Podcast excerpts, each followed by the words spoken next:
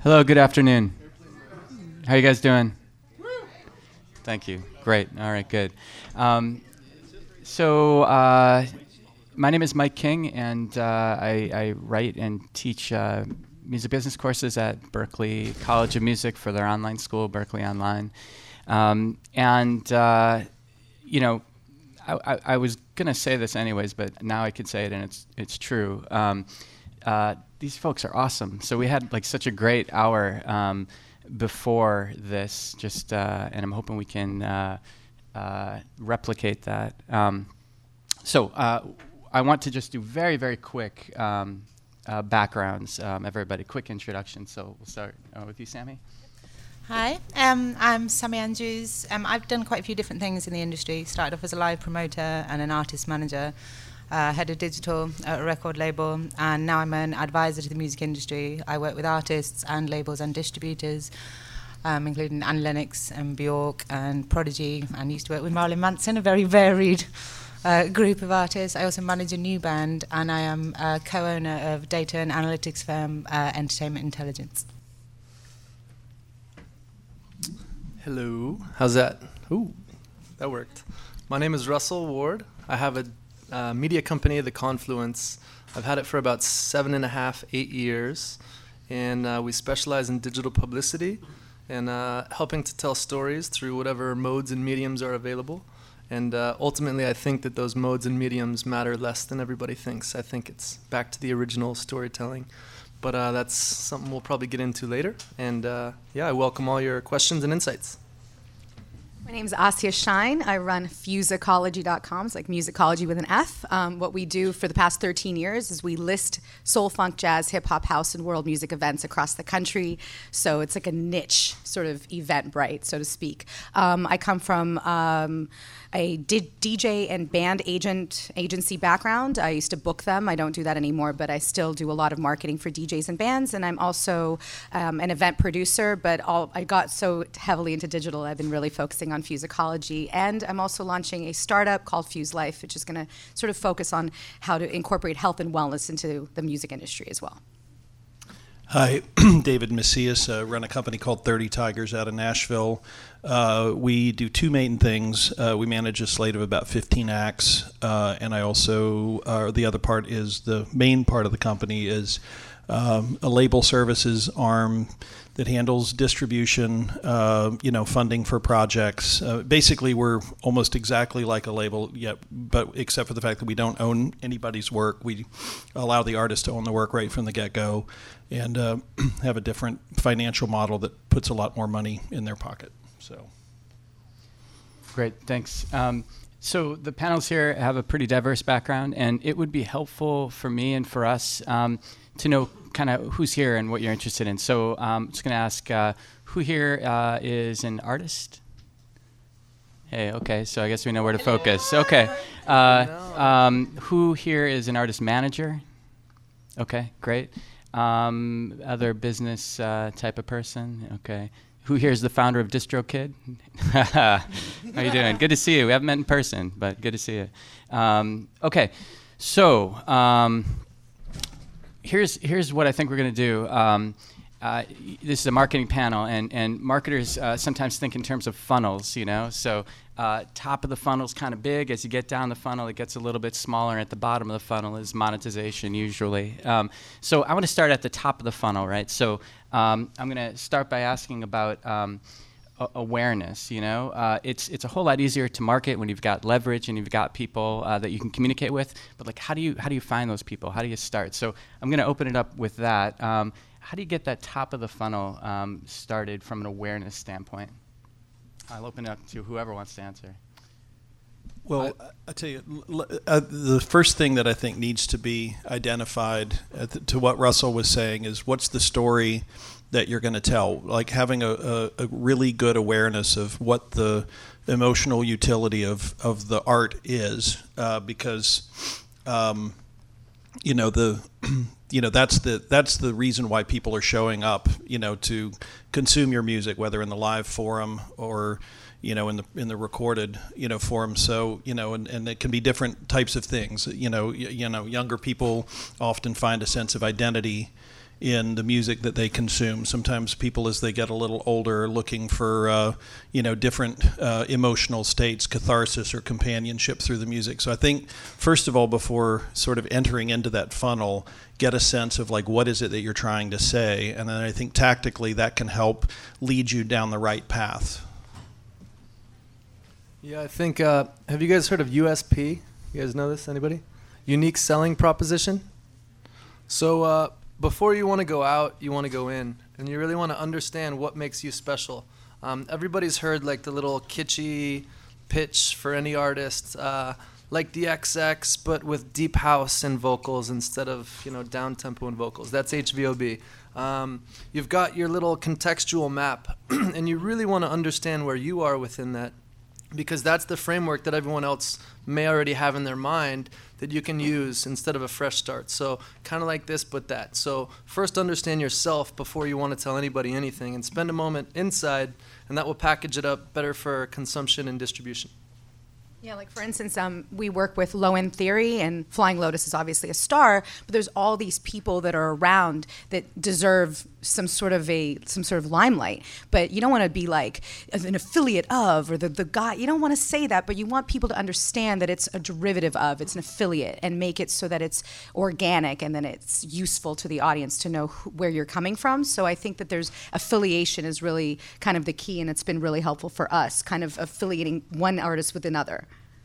I, I think as well knowing where you want to go with it. So not just going in and and you know I want to approach these people. and Knowing where you want to be in a year or two years and having that much long term, longer term vision. It makes it far easier to approach the people you want to approach in the right way if you know where you're going and then how you can get there. Sure, begin with the end in mind. Yeah. So once you've got your USP, right, um, and you sort of um, have the, the message, you know what you're all about, right, and you've put it together to, to your points, how do you then identify who is it that I'm going to target and how I'm going to target them? Um, so, you know, I'm thinking uh, there's uh, genre specific, there's geographic specific. There's, yeah. two there's two specific things with, within this though as well. Knowing who to target. A campaign for an established artist is very very different to a new artist. And uh, for established artists, we have a wealth of data available to tell us who to target, and that could be anything from retargeting data, uh, streaming service data, social network data, any fucking data you like, all in one pot. But we can read a lot of insights from that. For a new artist, it's very different because you have to establish again who you want to approach and take a, a much different approach to finding those people. It's uh, two completely different plans. Well, and also, I think trying, you know, understanding that, uh, you know, you've got art over here and you've got the consumers over here, and they're going to find out about the art through. I mean, the idea of the art has to transmit through various mediums, and you know, one of the truisms about marketing is that, you know, people have to. Anytime you're disseminating an idea, they have to. Uh, hear it a, a, number of times. You know, David Ogilvy, who was the sort of the dean of modern advertising, even back to like P.T. Barnum, uh, when he was selling his, you know, circus tickets, uh, would argue that it, you know, and I don't know if this is exactly the right number, but they they both posited that it was seven impressions before anybody became aware of what it is you were trying to put across. So I think that's where the tactics come in, where you think about who you're trying to reach, what mediums do they consume, you know, so you know, telling the right story through the medium. It may be social media, it may be radio, it'll be you know be live touring sometimes, sometimes not. But you know, every um, every artist you know has it will have a different media mix, and before if at all possible, and I know that sometimes it's not possible if you're, you know, starting from from ground zero, trying to bring in the right advocates to help you build that, may be a little bit tough. But as much as you can, try to think about the whole media mix before you start firing bullets all over the place, and, and, and you know because it's going to take a, a, a multiple of me, media, of, uh, of impressions for you to connect. Yeah, I think um, just to add to that, um, that's why I look into partnerships a lot. So I say, okay, um, you know, Adidas sponsors Do Over.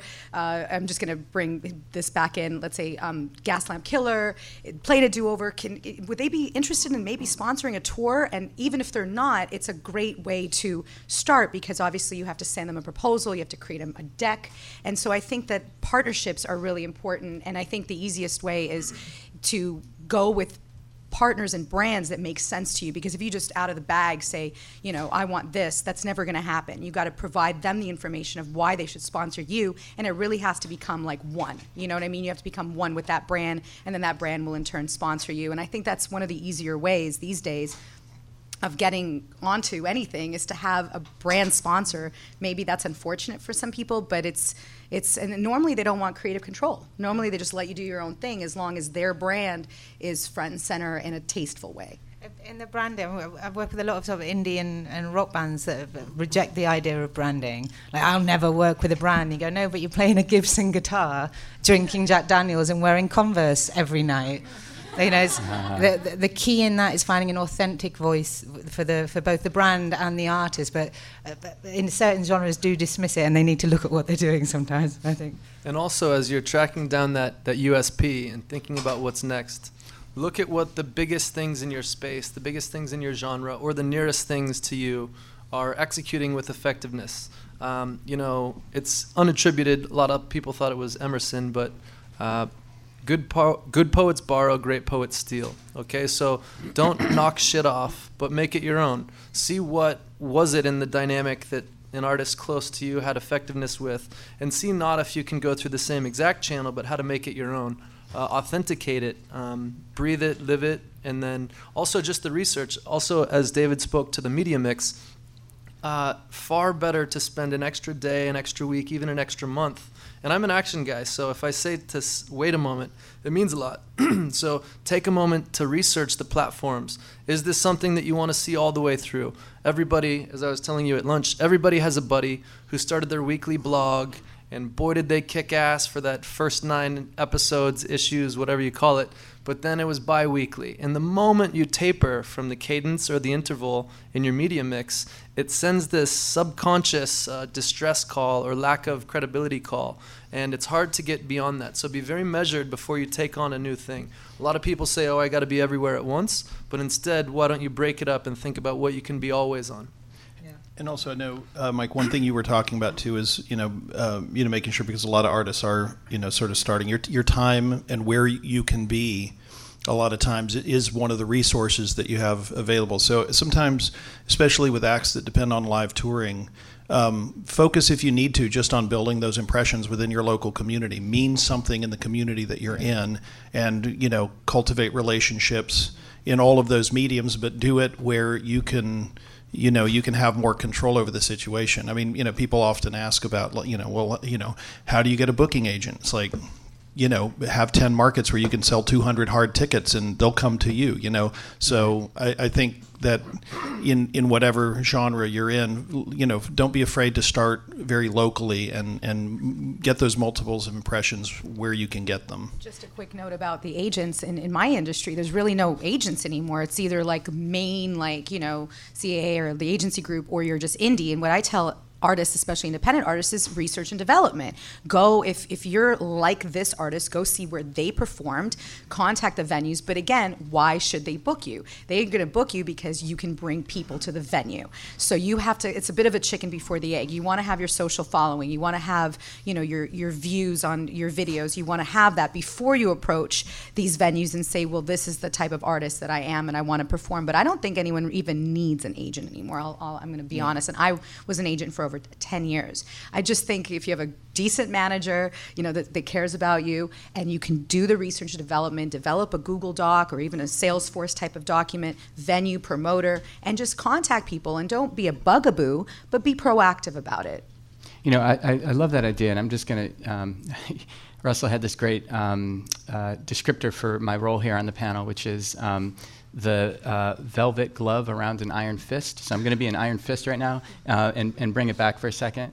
Um, so I, I, love the idea of looking at artists that are doing slightly better than you are and identifying where they are and what you can do. Not superstars, but you know a little bit less, and then you know starting your marketing efforts there. Um, Russell, you mentioned something earlier um, at lunch that I wanted to dig into a little bit more around crafting your story, you know, and, and finding the appropriate outlets. Uh, you operate a digital PR company. So can you talk a little bit about, um, you know, how do you find the right audience from a PR standpoint in crafting a story? Sure. Uh, who here knows the glitch mob? You guys know the glitch mob? Okay. Um, big act, headlining tours globally, uh, great business through every dimension from sponsorships and partnerships. Anybody know Marty Party? You guys know this producer? Okay, so let me take a step back about six years ago. Um, this was the task I was uh, I had upon me. I was managing Marty Party, who was ultimately not very well known. Uh, everybody knew the Glitch Mob at the time. They were a big trending act, just as they've sustained up to this day. So I sat there and I thought, who the hell would care about Marty Party? He had a side project with Ooah of the Glitch Mob called Panty Raid. So I realized, by proxy, the people that at least had half a modicum of context for who Marty Party is in the grand scheme of things were the journalists who had written about the glitch mob. So I sat there on my own hustle for about a week, reverse engineering the entire data set of everyone who had covered the glitch mob. And then the next week, instead of taking the cheap way out, spam my HTML bullshit unsubscribe, never talk to me again list, instead I sat there and I brooded over authentic one at a time emails. Now, this few week process is now literally what my company has developed upon. So, reverse engineer, I think there's one through line that you've heard from almost every answer to almost every question thus far, and it's do your research. Get in, work harder than the next person, dig and hustle. And that's that's how you find the strategies. You see what works, you see what doesn't work, you see what fits, you see what doesn't fit. And then to take that one step further, in communication, whether in life, whether on behalf of a pitch, whether pitching sponsorship, First, and to your point, service the need of the recipient before getting into all the bullshit that you need. They aren't going to get to the second and third and fourth line, much less third and fourth concepts, if you don't service what they're looking for first. So it's the principle of empathy. It's more important than just this industry or just this room. Service first what they need, like seek first to understand, then to listen, or then to explain. So.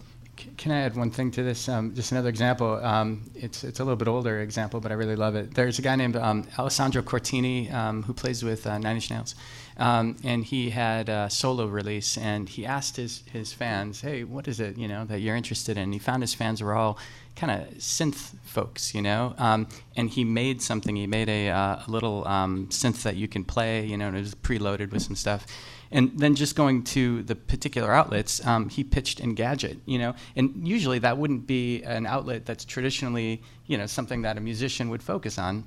Got this really great piece written up just because it was like unique and interesting. And you know, uh, in teaching at Berklee, um, you you know, I, I, have a lesson where it's like, hey, you know, what what press outlets are you gonna go for?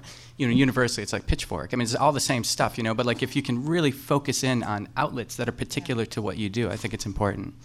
And just to touch what you do to commend you is your publicist when they email us, it's not an HTML blast. It he actually addresses not only me but my assistant, which is actually impossible with something like Mailchimp. So I know for a fact, and then they they know you guys know that we're a little more on the quote unquote soulful side. So you don't send us everything. You send us something that's very specific, and and I know that, and I appreciate it. And we actually respond and cover, and and it works. And other publicists, I'll be honest with you, I get it. I know it's not for me because it's some mainstream something that or something I'm just not into. They're not even paying attention to what I'm about. And I'm probably will never read their emails again, even if they do email me something that is super, you know, on point with what I do. So I think the, the um, it's, it's important to personalize and to spend that extra time, like you were saying, and to also have. Um, take it back to that personalization because there's so many programs everyone already knows so it's good to like you said take it back to the beginning of this direct marketing. And the, the, relevance as well. I mean, we see that across not just the, the, mailers we're talking about. So Spotify last year recently stopped all of their mailers. If you, any of you have an account, you, you may have used to get bombarded by emails for all kinds of fucking things. But they realized that their click-through rates were dropping significantly because they weren't relevant to, to everything. If you listen to a song once, doesn't mean you want to hear everything about that band for, for the next however long. But now they're digging really into super fan analysis and they can see if you've listened to a band 40 times a week or 10 times a week and make sure that you're receiving relevant information and the, the relevance across PR and any form of communication. If people stop opening that mail, you've lost them. So that we already we can see companies working with the data they're getting to make sure they're serving more relevant uh, information. Yeah, one, one more point on that. Um, almost every discipline, whether it's securing sponsorships once you've done your data and you have a list, or reaching out to your fans, or whatever it may be, there's lots of mass communication that have to happen. And you can either start with a list and gain attrition, where it's degrading over time because of the nature of your communication, or you can start with the list, and because of the means of your communication, you can add and acquire to that. An example is that uh, because we send just individual, authentic emails, well researched in a different manner than anyone anyone else out there, we get all the time response emails. There is no way my editor is going to go for this. Hard stop. However, I've never really received an email like that. So, whatever else you guys have in your portfolio or whatever else is next, I write for this, this, and this, and I just want to work with you guys. Yeah, I tell you, I'm so glad you're saying this because one of the, I think sometimes one of the traps of technology is because data can sort of lead you to um, what appear to be easy solutions, and you know the credibility that you're building in your advocacy. Um, by the emotional intelligence that you're employing is what helps make you probably the you know the most credible advocate possible. Um, and and uh, you know that's that's my you know technology can be a, a, wonderful thing, but but if you're if you're not you know employing that kind of emotional intelligence, it's don't lean on it. Yeah, yeah. exactly. Can we talk a little bit, just at, at one little bit of a higher level? We're saying when you have um, a list, how you should communicate. And I'd love to maybe talk a little bit more. But like, how do you how do you gather that list? How do you create uh, the community that you can communicate with? Well, go ahead. I mean, especially as a, as a new artist, but an, as an artist of any size, data should be f- first and foremost the thing that you want to receive from everyone. Something that's really important to understand when we're talking about use, utilizing all these channels like social networks and streaming services. They own the data, you don't. And uh, some of the services you have to pay to access that data. So in the back of your mind, whether you're a record label artist or distributor, should always be trying to make that conversion. And that there are exceptions with some of the D2C sites um, that allow you to retain data, including Benji Rogers in the room. Pledge are brilliant at that. Um, but a lot of the services, you, you don't get to keep your data. So it's finding uh, credible ways of incentivizing a fan that you have on Facebook or Twitter into turning them into an, an, email address. An easy thing that we've done is uh, give away a free track, you know, um, but you have to sign up for the email. That's like the one drop, and a bunch of these um, sites do that. So that that probably is one of the easier ways, and also like um, backstage video, like video that's not live to the public, and then it has like a password, but it's like a, you know, um, we did um, Erykah Badu was DJing, and she had like a, she did like an interview, but it wasn't posted to everybody, so you had to, and all you had to do was sign up thousands and thousands of people wanted to sign up because they wanted to see this video. And that, um, well, you have to do opt in because if you spam, um, you're never going to be allowed to send any more emails. They're very strict about that. So you can't just like buy a list. You know what I mean? They could, it would be pointless. Uh, it'd be point. No so one anyway. opens it. It's the same as but if you're the artist room. Don't bother buying fans on social networks. It completely fucks over your data, so you don't know where everyone's coming. Your top country will be somewhere you've never heard of in India. Mm-hmm, mm-hmm, mm-hmm, yeah, you, you can't use that data. And so many new artists I meet, like I've got 10,000 fans. again, you've got two people engaging. Yeah, what's your open rate, right? And it's, and it's obvious publicly. I mean, the fir- you know one of our rules to live by at Thirty Tigers is like uh, impressions one, two, and three have to be editorial. They have to be, you know, four, five, and six can be advertising or or you know or or you know sort of more of a you know kind of a you know but but you you you have to make people you know you have to engage them on a on a level in which they trust the interaction. I think that's why advertorials work a lot. For as me as a website publisher, like I might be promoting something, but I'm it's an editorial and then it's promoting something like you were saying at the very end. It's like, well, to buy this or to do this or to view that, and, and then you have CTAs. But I mean, you have to have some sort of story behind it. It can't just be like buy my record out now no one's going to care. Knowing who to approach with what as well, so it applies more for established artists. But a large percentage of your income can come from your super fans. So those are the people that will buy tickets, they'll buy merch, they'll buy the box set. Being able to establish who those people are, you have to send a very different message to those people than someone that's you know a, a casual listener and that they might like your band. But there are things available, whether it's uh, streaming data or uh, various things, to be able to establish how many super fans you have and then find the right products to sell to them. So you can vastly generate your uh, higher income by selling the right things to the right people. Not everyone's going to want a box set or whatever, but those people that do, that's money in your pocket. Yeah, and uh, as you're trying to build a list to later market to, uh, three letters that I beat into my team continually content, access, and value. So, content speaks for itself. Access, she spoke to. Uh, come backstage with us, a chance to meet the artist. Value, maybe there's a discount on the forthcoming single or whatever. If you stick with those three letters, that's how you build your list. Also, you got to give shit away. Um, it used to be, you know, 20, 30 years ago, the album was the gold at the end of the rainbow. That you work so hard, the advance, the late nights in the studio, blah blah blah. But don't worry, the album's coming, and it comes, you know, horse and horse in shining armor, all of that shit, and it saves everybody's day. All the checks are paid back. We're eating only pink M and M's, even though there aren't pink M and M's, whatever, right? But now times have changed so much that that's as paltry as the business card. That's literally, I've come through that whole cycle just to get you to hold this thing in your hand. All of that is gone. So you have to be giving first. So again, content, access, and value. Stick with those, you'll be all right. I wonder if we can um, dig into some specific best practices with certain like marketing areas, right? Or maybe some that aren't always considered marketing areas. So, um, can we start with um, streaming? And I know you've you've had some success, and you have uh, written a little bit about marketing and streaming services. So, um, with all of the uh, stuff that comes along with streaming, one of the biggest things is what I was talking about earlier. They can see who's listening. They, they can see who skipped a track, who made it 10 seconds into your track, how many of you listened to a track on a playlist and then put it in your collection. And that's part of what my company, Entertainment Intelligence, does. We analyze that data to feed back insights. But knowing that is an incredible uh, tool to be able to figure out what you want to do from there. Um, but pitching into so on a playlisting front playlists are increasingly we're seeing between 30 and 70 percent of plays on a track come from a playlist not from an album and that's a, a really important thing to remember when we're talking about the, how the album has changed they're not going out and they're not going listening to it from an album so editorial placement within playlist is a huge new marketing tool and all of the major labels own their own playlist uh, playlist brands on streaming services we've got uh, digster Topsify and I can't remember the Filtr. Thank you.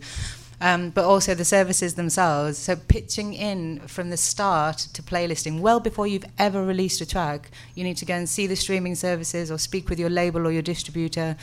Um, and try and get your tracks within the editorial placement, either on an independent brand, a third-party brand, or in the in Spotify's own playlist system. And the plays generated, you could get millions of plays from inclusion in one of Spotify's main playlists or in Apple's playlist or anywhere else. So that's a new route to marketing. And the independent curators there, the, the playlists that are not owned by Spotify, there is currently no direct way to contact them, which is a bit shit all round.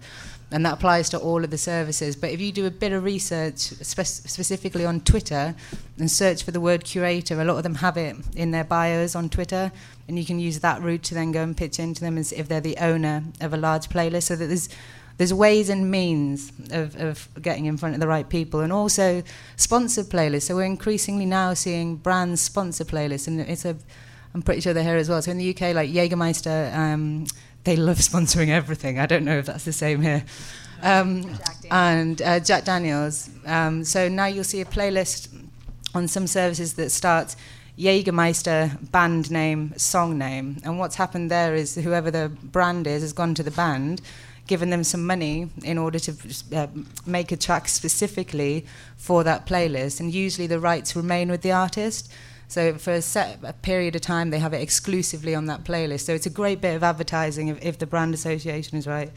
For the brand, the band gets some money and you get uh, inclusion there. So there are different ways that you can utilize it. And just the last thing on streaming.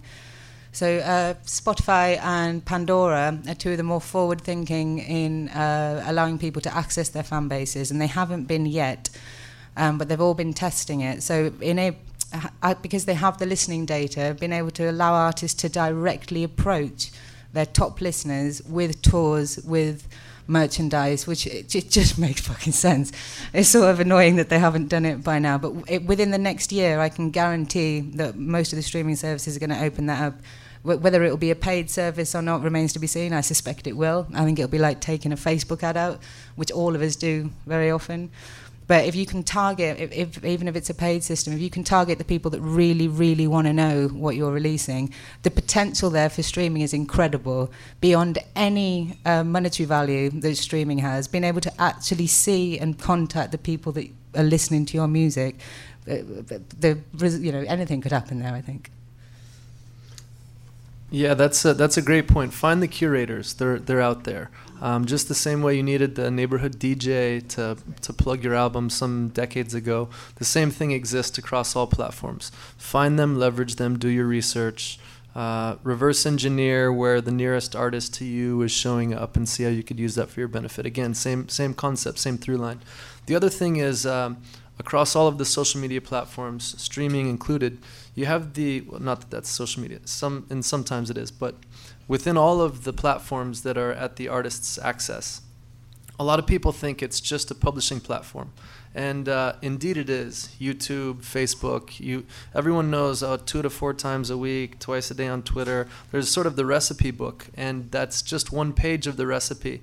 Uh, what's infinitely more important, or maybe equally important, is the community engagement. So just beneath your two to four posts a week on Facebook needs to be every day I'm commenting as my brand on like artists. It needs to be every day I'm uh, direct messaging fans that have a birthday. It needs to be beneath that. Um, you know, resharing things on Twitter, retweeting things. So don't just be top level, dig deeper. It's sort of like the asshole at the dinner party who, uh, when it's his turn to talk, blathers out a story and then the rest of the time turns away and is down here. Nobody wants that, and don't become that as an artist. Don't become that as a brand. Um, so engage. Uh, two-way dialogue is key. It's not just a one-way platform. None of them are. Yeah, and engagement is really important to to be targeted and to have again that organic.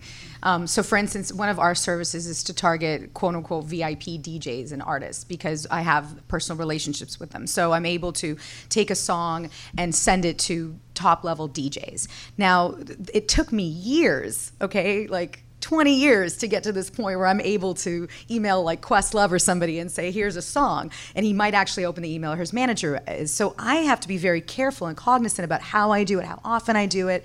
You know, and again, it's not just this formula like I'm going to tweet at one o'clock Pacific. No, you, you have to really be engaged. So it's the same thing with dealing with um, these direct you know associations with artists you have to just know how to do it and there's an art to it. You can't be a super bugaboo but you can't also just send an email and expect them to just open it right away. There's there's an art to sort of the follow up and then there's an art to kind of understanding who you're targeting and making sure that you're targeting the right person because if i send this person one whack track they may never open my email again and just they might just unsubscribe. So it's you have to be very careful. Yeah i know one marketer who has a 70 20 10 rule 70% of your your uh, conversation should be f- from you and not commercial pitches but sort of a revelation of what you you know what what you're thinking what you're feeling. 20% is forwarding other people's things like hey i saw this thing. I think this is cool you know and engaging or re- responding to other people. And then the 10% is hey i'm in st louis. Come see me you know. So you've got to you know be able to h- help really engage them. That sounds about right to me so. I just want to go back to curators just for a quick second. So um, two weeks ago, I met a curator at Pandora, um, who actually is here in San Francisco. Um, and I said, like, you exist, you know, like, uh, um, so, um, and he's like, don't tell anyone, you know. So I'm, I'm curious about, um, I love your idea about um, searching Twitter for curator and But seeing, you'd be you know. surprised how many of them list it. So, so is that I, I, my my question is when we did the poll earlier, most people here are artists, right? Um, can you reach a curator at uh, Pandora or Spotify or Apple Music? Um, no yeah, I mean, is that is that impossible, or do you have to be with a distributor No, you know, in so order the, to do that? the, yeah. the route through Twitter, if you can identify someone on Twitter, you can pitch them to your heart's content. I guarantee you a lot of other people are doing the same, but that's the route you can take. There's an, it's an issue across all of the streaming services right now, the inability to pitch in to playlists, and, and there's only a limited amount of space within the service's own lists, and it, it, it kind of needs sorting out. They're never going to be able to include everything in the list they get. So at the moment, it's usually your distributor or your label that will pitch in, but there are other things you can do if, like I work with a lot of artists that self-release. We go in with management companies really, really early on before we've ever released any music, and go and sit with the services, play them some music, and get their support right up front. And that's something that's changed as well. Um, so if we go, look, we're going to release these, you know, four tracks over the next however many months, and try and get them to buy into the idea from the start. Um, but that's pitching directly to the services, and the, there are there's, I mean, there's different ways. I means. predominantly at the moment it's your distributors, but I, as a manager of a, a potential unsigned band overall, we have a self-release. We managed to get in Spotify's New Music Friday, Apple's Best of Week, um, and a load of the branded lists, and we pitch directly. So it is possible. Um, you just need to take the time to do it, but it is difficult, and th- there is a reason that you can't find email addresses for any of the curators. There are also now companies that offer this as a service, um, and it's a transition between traditional radio plugging and service plugging, and it's a really grey area because no one has a clue what the fuck they're doing just yet. So all the radio stations are hiring all the ra- all the, all the streaming services are hiring all the radio staff at the moment. So your traditional radio plugger would have gone to see the head of like in the UK, be BBC or whatever.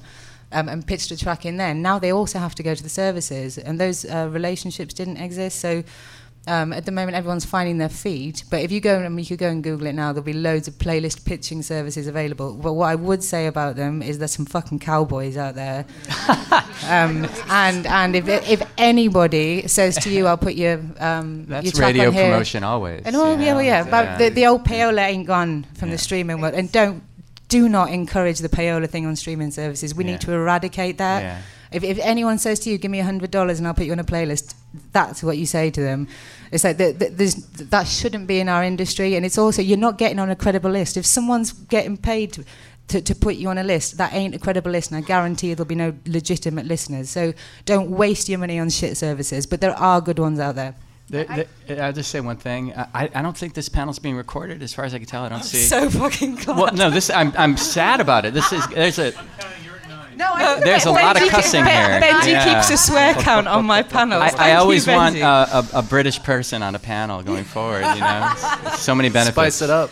Yeah. Um, can, can oh go ahead. Yeah, I've I've got an idea, and it might be a little foreign, and I hope we've not lost touch of it in this room or in this world or in this day and age. But go out. The the good music and the good curators. There's a good way to find them without an email address. Find the dope shit. It's gonna be surrounded by the people who are into the dope shit. Get around that. Go live it up. And I know you guys are here. Talk to one another. There's probably brooding with a less eloquent accent in this room. Some curator right now with a few less f bombs that you need to meet. So mix it up. Go to where the music is. But Go to where the culture though, is. You know, because sometimes people approach me with music that just does not. I'm so niche and targeted, which I think is the root of my success. But people will come to me with you know EDM or indie rock, and I'm like. But and you, I feel bad because they send me records. Sometimes they FedEx the record. You're spending like forty dollars sending me something that I'm Country. Uh, country, indie rock, uh, all of it. And I don't understand. It's almost then I feel a bit offended. Like, have you not looked at the website? We've been around 13 years. Like, it- did you not take just a moment to see what we did? Right. So I think there's a way of doing it, but the, the payola may not work. But what about?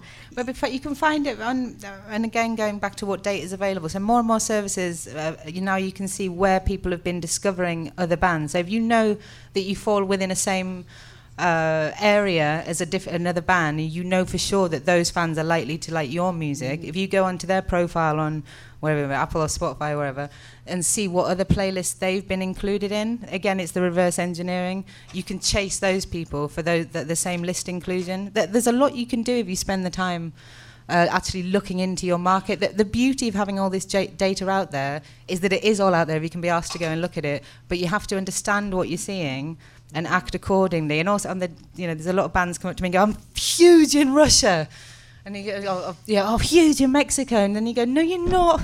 Like if you weight that data by territory, Facebook might tell you you're massive in Mexico, but if you weight it by territory, you're really, really not.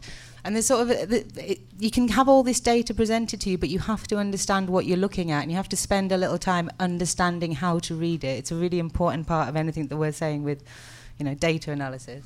And not only is it there, but it's there for everybody, which means you're responsible for it. So you can't necessarily hide from it. It's not really novel anymore. You, you, as as an artist taking your career seriously, you need to learn this language. It's sort of like trying to be a session musician and just saying I'm not going to learn to read sheet music. That's that's that's part of your toolkit, and it's uh, incumbent upon you to take these steps. You know, David, you mentioned earlier, um, uh, you talked about uh, starting locally, you know, um, uh, when we were talking about awareness. And I'm just wondering if, if we could talk just for a minute about um, sort of traditional uh, marketing, traditional marketing. We were just talking a lot about digital marketing, and I know the lines are blurred, but um, we had a little bit of a discussion around um, the uh, marketing that should happen for terrestrial radio, for example. And, you know, there was a presentation earlier from Edison on uh, you know, a lot of people still listen to terrestrial radio. So Yeah. can, can we talk a little bit about um, yeah, maybe more the, the traditional terrestrial stuff? Sure. Um, al- although I have to say, you know, it's really that's not a good place to start. Uh, you know, terrestrial radio is something when you're several steps along the trail, uh, and uh, because you know, if you think that you know curators need to see something from you or other you know uh, potential advocates on your behalf, radio is probably the the the, the trickiest and and all that. Uh, you know, I do think that there are some you know radio outlets there's you know community radio there's uh, um, you know sh- shows uh, you know that like you know we do a lot of work in americana there are a lot of uh, you know public radio stations that have three hour block programming uh, you know that are in a particular market um, and uh, you know i think as far as more you know kind of traditional mediums if you're you know in one of those genres where you can find some programming in a market that's near you you know your your your media mix ought to be communicating with that show. Um, also, to go back to the promoters, one of the things is those venues. You know, um, in the you know finding out what acts that you that have trod that path before you, where they've played. Go to the promoters and talk to them and say like, look, we're, we'll, I'm willing to show up. I want you to help if you believe in what I'm doing here musically. Help me build you know my audience i'll sh- i'll show up we'll work with you financially but like help me build i'll show up here like every 2 months and build this thing but what are the what are the mediums that your people care about you know and a lot of times if you are humble and you ask for you know help you'll you know they'll be uh, really forthcoming. You'd be surprised how few acts or, or representative acts go and ask those questions and are, are willing to do that. And a lot of times you'll find out well, this is how we promote to our audience that shows up for our shows, you know, at this particular venue, and then you, you know, you follow up with the promoters and let them know that you've, you know, taken their advice and taken those steps. So I mean, a lot of it's not really, you know, super sexy, and a lot of, especially in like Americana, um, you know, people aren't, you know, they're a little it's an older audience. They're probably not as tech savvy.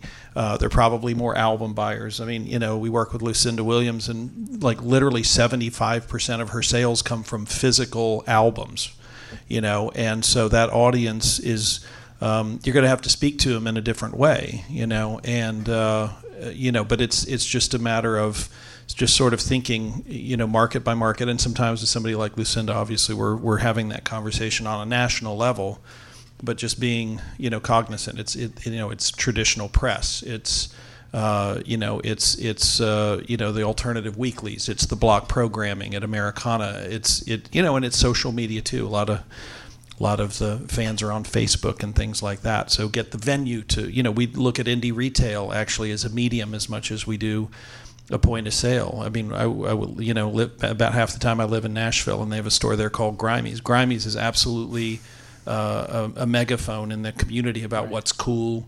And so, anytime an act comes through, we're trying to get in their Twitter feeds and give away tickets and do things like that through through that medium as well. Yep. I'll just say one thing, or maybe, and who, who is going to ask questions? Who has questions? I'm trying to figure out how much time we need Yes, to. she's got her hands up. yeah. Okay.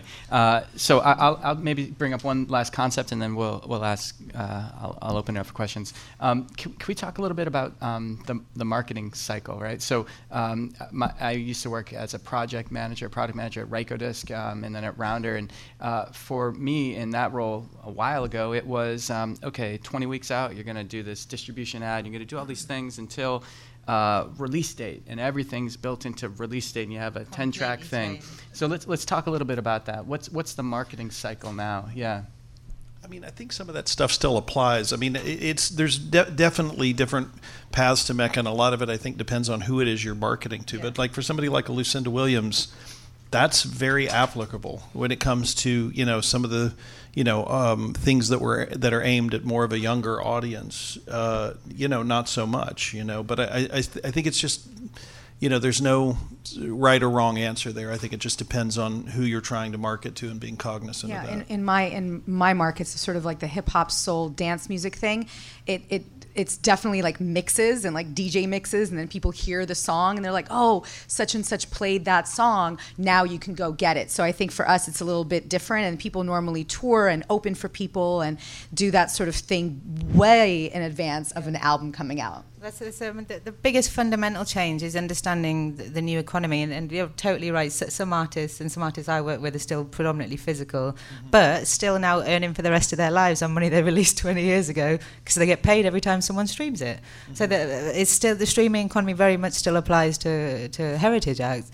Um, but the build up, you have to start much earlier if you're going in with streaming. And also, it, streaming only rewards longevity, and that's something that you have to understand about the new economy. Yeah. The old system was do all that, get all your shit together, and build it right up to release day, and then woo, so the album's out, and everyone kicks back. You know, you might go on tour.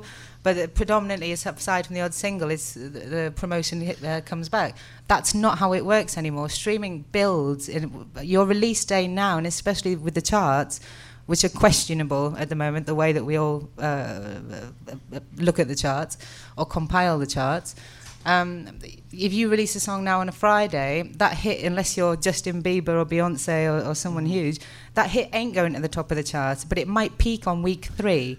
And we call it a difference between a release date and an impact date. And what we see increasingly is that the impact date has completely changed. The track might only fully impact, and that's when it's its height, usually across radio and across streaming services, could be three or four weeks after release date. And that's a really important thing to remember because you can't just put your music out on Friday and you go, ah, that's it, I'm done here. No, no, no. I'm going, no, no, no, mate, your work is just beginning. And f- beyond that, you, you know, you need a year plan. And the, the track release now, as opposed to an album, so we talk specifically about the streaming world, you have to allow each track a chance to do that. Each track needs that a few weeks prep then a few weeks, maybe months sometimes after, to, to keep that going, to build momentum. And on streaming services, if you can get it up to a certain daily uh, stream rate, you're going to earn that money the rest of your life. Questionable the amount that they pay us now, all of them, and that goes for every service. I don't think we've got the rate per stream right yet. This is not that panel. I know. I'm not going to. yes. But if you're earning daily, and you will earn the rest of your life, so but you've got to put the time in um, to each track, and, and the, within that, the, re- the release plan has completely changed, and it's a much longer term plan. But I do have a question for Russell. Um, I still feel like the press. Uh, which is certainly, you know, whether it's online press or or more traditional press, still seems to view the album as the inciting event. Um, whether it's you know Pitchfork, not always, but but but largely, I think to that degree. So I think in terms of organizing you know a campaign. I guess just answer that question. Are you finding that sure. changing or are you still feeling like that's the case? So pitchfork even there even though they're the uh, big 600 pound gorilla they tend to be a little more uh, rootsy and a little bit more sticking with the established trends of yore. Um, now there's other equal biggies and same with rolling stone. Um, but with all the new biggies that are coming into the space and taking up market share from the established names, uh, you have consistency. That that's really what you want. Consistency in the old way used to be an album every two years. You're on pace, you keep it cranking. Uh, at some point after your album cycle diminishes, you get the press cycle of they're heading into the studio. You could push that for a little while. You put a couple images out that buys you six months. You do this. Now you could take that album and you have a good point. Maybe Pitchfork still wants the entirety for the purist senior editors that are over there. But indeed, a lot of the junior staff and a lot of the rest of the world at large, the consumers and editors of the new world of music, they would be just as happy, and your fans would be just as happy as taking this uh, every two year album, shattering it into 12 tracks that are once every two months, giving it the breathing room that she just spoke to. And here's another thing a lot of people have a lot of stuff queued up. You want to look at the long play. and you want to look at your tour cycle and your single and your music video, and you want to look for that soggy spot in your rope, and you want to erect a tent pole in that so that you have this cadence. It's all about cadence. So whether that cadence in the times of yore were the album every two years or a track every two months, you have to give it breathing room on either side. I use the metaphor of a big huge mountain and a big huge mountain and a big huge mountain. If you squeeze them too close together, you stand far enough away, and all these peaks just make a flat line. So you take that and you squeeze it in too tight, and you don't give breathing room, and there's nothing too celebratory. Um, I work with artists and brands and festivals all the time that have this stuff they want to push out, and I say, listen, at that at that high end interval, we've got to combine two of these things. No, no, we want it to do do its own thing, but ultimately. In your cycle of outreach or to your fans or whatever, it might take a week for somebody to open the email or for somebody to hear the song. And if you're already stepping on your last single with your next single, then the old one is dated. You're sort of putting out your own fires on accident. So and you're not allowing the conversation to you know to really uh, take take hold. I mean, I, I you know I always tell my clients one one conversation at a time. Yeah, it loses legitimacy. sure, Let's, yeah, you're um, going to step on your own your own concepts. Let's open it up for questions. I think. Um, uh, she Yeah. right here, she wins. yeah. You win. It's going to be a good one. One of, one of my questions is I'm a recording artist and data scientist, and I've had a track that recently went viral on. Um, I've had a track that recently went viral on Spotify without being put on playlists. And what I'm currently seeing, but what I'm currently seeing with the curation of the playlist is, do you feel as marketers that those curated lists have an equal playing field for artists? Because Do they offer an equal playing field? do they artists? offer equal no, they playing don't. field? And what tools can Well- we well- build in tech to analyze that I- and create an equal playing I, field? I don't think you can. Okay. Um, I think why? that- because the problem with those people is that they have a finite amount of bandwidth, and they can't they can't talk to everybody, and so they have to uh, they can only really have the bandwidth of talking to trusted advocates. And so I don't think it's a technology issue. It's it's a bandwidth issue for those people who are curating. So a human issue. Yeah. Another question I have is the way I did that is I analyzed behavioral data instead of demographic data. And so as marketers, are you guys using behavioral data? Yeah. yeah You are. Whenever And how are you using it at your advantage? So, in should I give the example about the Twitch thing we talked Yeah, about? that's great game? one. So, with Prodigy's release, I don't know if you're a lot familiar with Prodigy over here. So, a really big uh, EDM band um, in the UK, but they're an established band, and we could through retargeting and tracking behaviours, we could see that they were resonating with gamers. But they're, they're an older band now; they're getting on a bit. They're still fucking brilliant. Good night out if you ever get a chance to go. Um, but we knew we weren't resonating. We could see a gap within the, the ages that we were targeting. So we were going real, real well with, you know, 20 to whatever it was. But the, that younger gamer generation, we weren't. And there's a platform called Twitch, an online uh, gaming platform. And um, they had to block all of the audio on their streams because they didn't have any licenses. And we sort of thought, fuck it, and went and licensed them a track. And it was for that week, we're on the homepage of Twitch. It was millions, tens of millions of uh, people looking at it, and we were they were allowed to use that track, uh, and it linked to legitimate sources. And this was a non-album, non-single track, so it would have been you know classed as a B-side. We just it's an experiment as much as anything else, but. By using the behavioural data that we could see, we found exactly the right audience and plugged that gap that we were missing and got in front of the right people, and also boosted that track way up. That that track may not have done anything on its own; it would have just been released as part of the album, but it got us eh, completely in front of the right people. So behavioural data is really important. Al- Also, like call to actions. You know, we look at like what did people do and what did people react well to. Was it a free track? Was it you know win a pair of tickets to the show? Is it is it something like you know see some backstage stuff? We use a lot of those, and we look at everything, right? The email blast, the open rates, all the socials. I mean everything, and also we do a lot of affiliate marketing. So we look at like what the partners did and how that affected them, and then we let artists know, hey, this Yeah. worked really well for you. Well, this, I mean, it's, it's as creepy as it is. Knowing what websites they're on before and after they hit your site is actually really interesting. It's not right though. Google's had me listed as a 17-year-old boy for the last 10 years. you, you know, you can go and check who they think you are. Yeah. So, like, and, you know, so that's, that's Google. Sort your profiling out. Um, They think it's I'm a black male because I it's like not basketball and necessarily correct. Yeah. I, But and I get a lot of Spanish language ads. Yeah. Seriously, like all So Spanish all- language. I don't even speak Spanish. all this stuff we're saying, it's not an exact science yet, but factual stuff, like knowing where they were before and after, you can put a general profile together of, of who's coming to your site and who's, you know, going to follow them around the internet. Let's get another question in. Um, you, talked, you talked about story at the beginning, and I'm intrigued about the idea of sort of. Hello, I might start singing. I got a mic. Um, you talked about story. I'm curious about stories that aren't our life story, but some examples of, of stories you're trying to tell that aren't like, oh, I was born in a small sharecropper. You know, like what are some other stories and um, stories that resonate with audiences? Um, well, uh, I mean, they don't.